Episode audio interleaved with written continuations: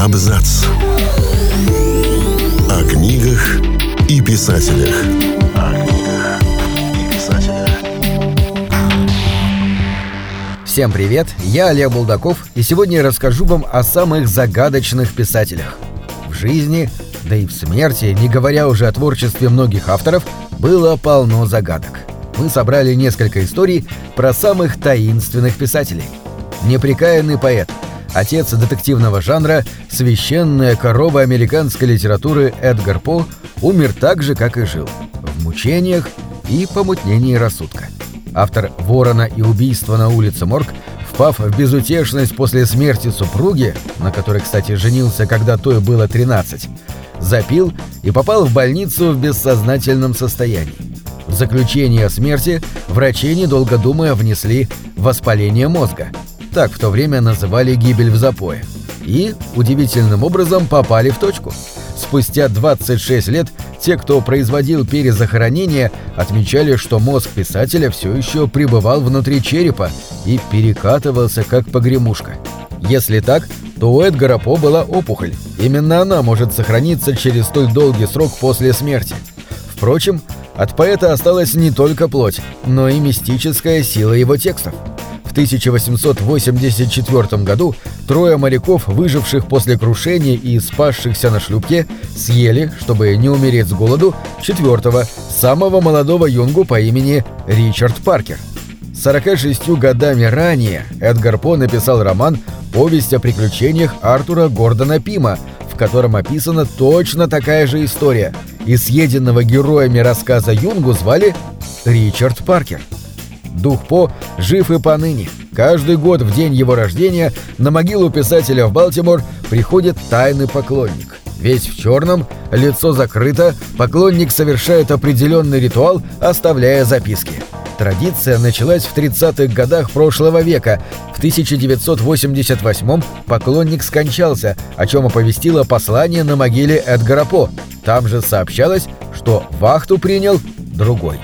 Льюис Кэрролл, человек, написавший Алису в «Стране чудес», мало того, что вел странный образ жизни, дружил и фотографировал маленьких девочек, так еще и все время каялся близким в некоем страшном грехе.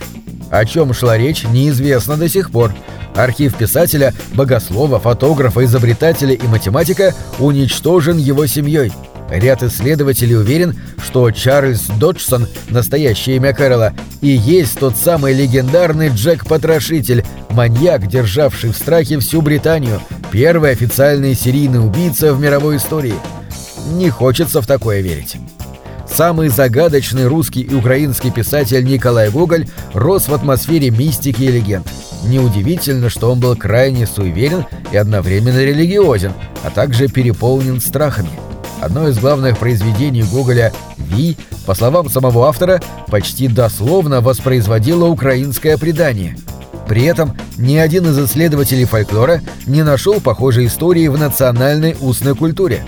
Другое программное сочинение Николая Васильевича «Мертвые души» осталось без продолжения также при загадочных обстоятельствах. Ночью 12 февраля 1852 года, после трех часов моления, писатель вытащил из портфеля стопку исписанных листов и бросил их в огонь. Затем лег в постель и зарыдал. Нет подтверждения, впрочем, что сожжен был именно второй том душ, но на это указывает ряд других событий. Уничтожение рукописей привело Гоголя в выступление. Он перестал есть и вскоре скончался. Вскрыв могилу спустя столетия, ученые, как гласит легенда, обнаружили, что скелет писателя лежит в гробу на животе. Так как Гоголь страдал боязнью быть похороненным заживо, это породило устойчивые слухи, что классика закопали в состоянии летаргического сна. Правда, обнаруженный в могиле скелет оказался без черепа, куда-то пропавшего, что еще больше путает карты. Автор «Над пропастью воржи» Джером Селлинджер выпустил эту книгу в 1951 году, а свое последнее сочинение опубликовал в 1965.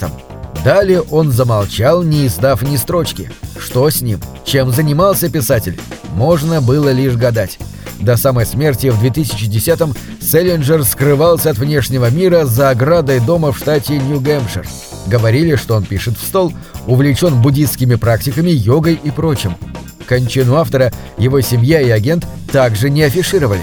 Персона Селлинджера по-прежнему не дает покоя публике. Неизданные тексты классика могут, наконец, напечатать, если, конечно, там действительно есть что печатать. 76-летний Томас Пинчан тщательно оберегает себя от чужого внимания. Человек, написавший «Радугу земного тяготения», признанный живым классиком, однажды на полном серьезе был готов судиться с новостным каналом CNN, случайно его снявшим в общей толпе. В итоге Пинчан и CNN достигли компромисса. В эфир пошел сюжет, в котором были кадры с писателем, но кто именно из прохожих Пинчан, не сообщалось. Пока фаны создают многочисленные сайты в его честь, писатель продолжает выпускать романы и дразнить публику. То озвучит трейлер к новой книге, то себя самого, выведенного в одном из эпизодов мультсериала «Симпсоны». Правда, понять, как выглядит загадочный классик, тоже невозможно. Пинчон в «Симпсонах» изображен с пакетом на голове, а на пакете – издевательский знак вопроса. На этом все. Читайте хорошие книги.